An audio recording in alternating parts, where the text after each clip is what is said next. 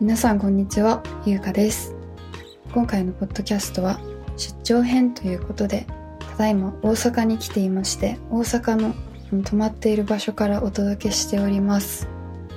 なんで今回大阪に来ているかというと、神戸コレクションと大阪ミューズでのライブに出させていただいていて、あの神戸コレクションが9月の24日にありまして、それを終えてで昨日はあの路上ライブとかしてみたりとかしてで今日がいよいよ大阪ミューズでのライブということで今9月の26日ですね。月曜日です。大阪そもそも大阪に来る時に神戸コレクションの当日に大阪に来ようとしていてあの新幹線で来ようとしていてなんですけどちょうどこの時台風が直撃っていうか台風が日本をうろうろしている時だったので新幹線が動かなくてですね急遽飛行機に乗ってで本来のリハあの神戸コレクションでのリハーサルちょっとだけ後ろにずらしてもらったりとかいろいろ調整してもらってなんとかあの飛行機で大阪に着いてでもうそこから気づいたら神戸コレクションが終わっていたという感じであのあのすごく楽しかったですね神戸コレクションは。あの着いてバタバタしていたんですけどそもそもあの生田神社というところでショーがあったんですけど生田神社がものすごく綺麗でで生田神社のその建物みたいなのがあってその建物が新しいというよりは豪華さのあるあのちょっと前の建造物みたいな感じで私そういうのが本当に大好きでもうなんかソファーのあの生地とかもすごくなんかこだわりを感じてなんかすごくはしゃいでたんですけど。で緊張するかなと思ってステージ立ったんですけどあの本当に生田神社のあのもう真ん中みたいなところで歌わせてもらってですごく夜だったんですけど風がもうそよ風がふわーって吹いてくるみたいなすごく素晴らしい天気で最初は本当に雨降ったらどうしようかなレベルだったんですけどもそんなこともなくすごく気持ちいい中歌わせてもらって。でえーと「ララバイ」という曲と「ムーンリバー」のカバーと「レオン」っていう自分の曲をやったんですけど初めてレオンで手拍子を煽ってみちゃったりとかしてすごく楽しくて。なんとその後うんライブだけじゃなくてブランドのお洋服を着てランウェイを本物のモデルさんたちと一緒に歩くっていうかすごい体験をしてしまいましてそもそもどうやって歩いたらいいのかも分かんなかったし直前までポーズを取らなきゃいけないんですけどポーズとか取ったことなかったのでどうすればいいんだろうどうすればいいんだろうってずっとなんか考えてたんですけど。まあいざ歩いてみるともう風気持ちいいとかすごい楽しいっていう気持ちしかなくて本当に素敵な体験だったなと思ってます。そんな感じで神戸コレクションはもうなんかいい思い出となりました。でその次の27日昨日はちょっとあの前日なんか疲れすぎて寝れなくてお昼前ぐらいに起きたんですけどちょっと時間があったのであの心斎橋とかあのグリコがあるあの有名なグリコの看板があるところらへんをうろうろしててお昼ご飯食べようかなと思ってなんかすごい素敵な喫茶店を見つけてそれがさっき言ったその生田神社の建物みたいな感じのちょっとラグジュアリー感があってあの昔ながらの喫茶店みたいなところだったんですけどすごく天井が高くて。もうそこが最高すぎてめちゃくちゃあの食べ物の写真撮ったんですけどうんなんだっけバナナパフェ？っていう名前ではなかったと思うんですけどなんかバナナなんとかっていうパフェみたいなものを食べてサンデーだったかな？あとはビーフカレーを食べて朝っていうか昼だったので朝ごはんと昼ごはんを兼ねようと思って朝ごはんバナナサンデー食べてその後すぐに同じ喫茶店でビーフカレーを食べてっていうことしたんですけど、まあ、すごい美味しかったです。っていうのがあってその後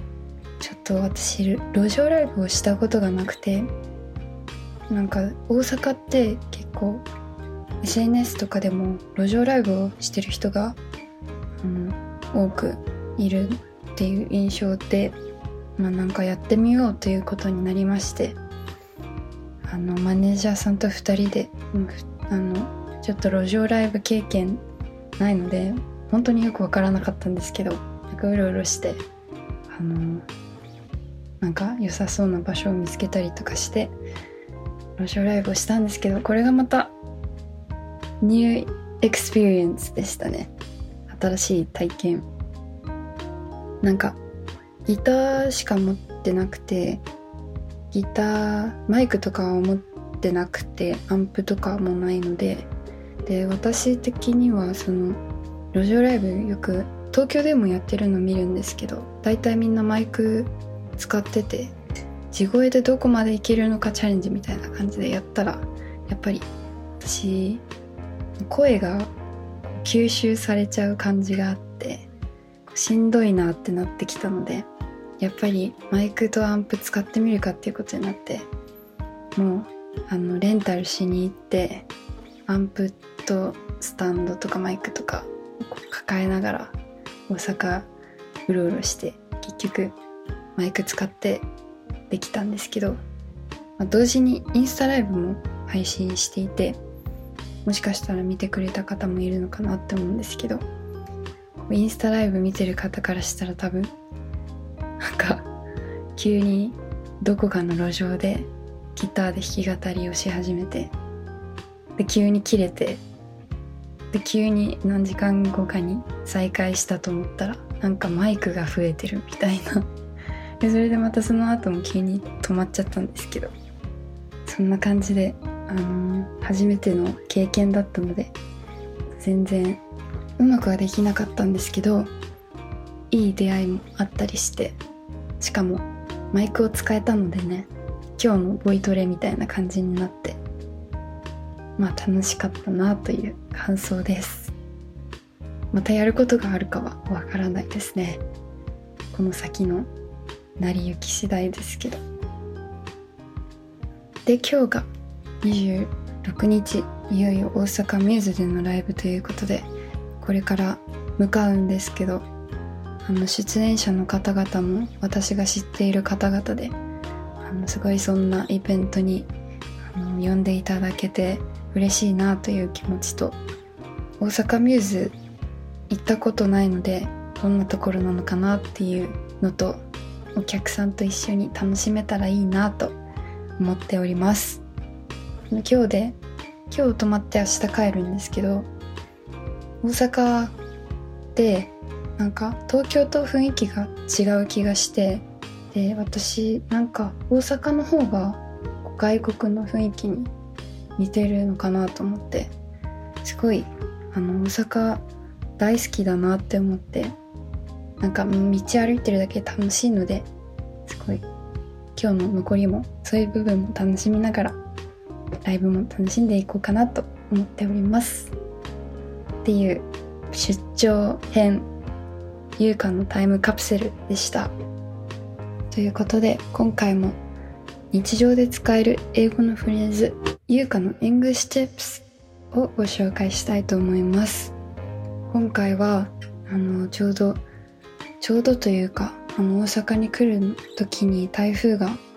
接近して大変だったということで台風関連の English Tips をお伝えしたいと思うのですがあの皆さん知っているかもしれないのですが台風は英語で台風なんですよね。もうほとんど一緒。ただ N がつきます最後に。台風でも「ぬ」っていうと違う感じになるので台風で普通に日本語で言ってあの N の形に口を閉じると台風っていうネイティブ的な発音になるかなと思います。で台風が接近していますっていうのは接近するは approach なので台風 is approaching みたいな感じで台風が接近中です。って感じになりますね。日本だと台風何号っていう言い方をしますがアメリカだとあの台風に名前を付けますよね。なんかその名前を付けるルールみたいなのをネットで調べてみたのですがちょっと短時間だとよくわかんなくてなんかとりあえずリストがあってで台風が来るたびにそのリスト順に名前を付けていくらしいのですが、まあ、それはなんかどうなんですかね。台風に名前を付けてちょっと可愛くなるのもなんだかなという感じですけど私は何号っていう言い方がなんか冷たくて台風的にはいいんじゃないかなと思うのですがだって日本語で例えば台風に優香って名前付けられたらなんか嫌じゃないですか。台風優香で家を失いましたとかって言われたらなんかちょっと全然関係ないのに責任感じちゃうなとか思ったりとか。っていう なんかちょっと English tips からそれちゃいましたが。なので多分、アメリカとかに行った時にニュースをつけて台風が来てる時は台風まあえっとカトリーヌとかがあったんでしたっけね今まで。カトリーヌ is approaching みたいな感じでカトリーヌが接近しています。感じで言うんじゃないかなと思いますので頭の隅っこで覚えていてください。ということで今回はポッドキャスト出張編大阪編でした。また次回もポッドキャスト撮っていこうと思っているので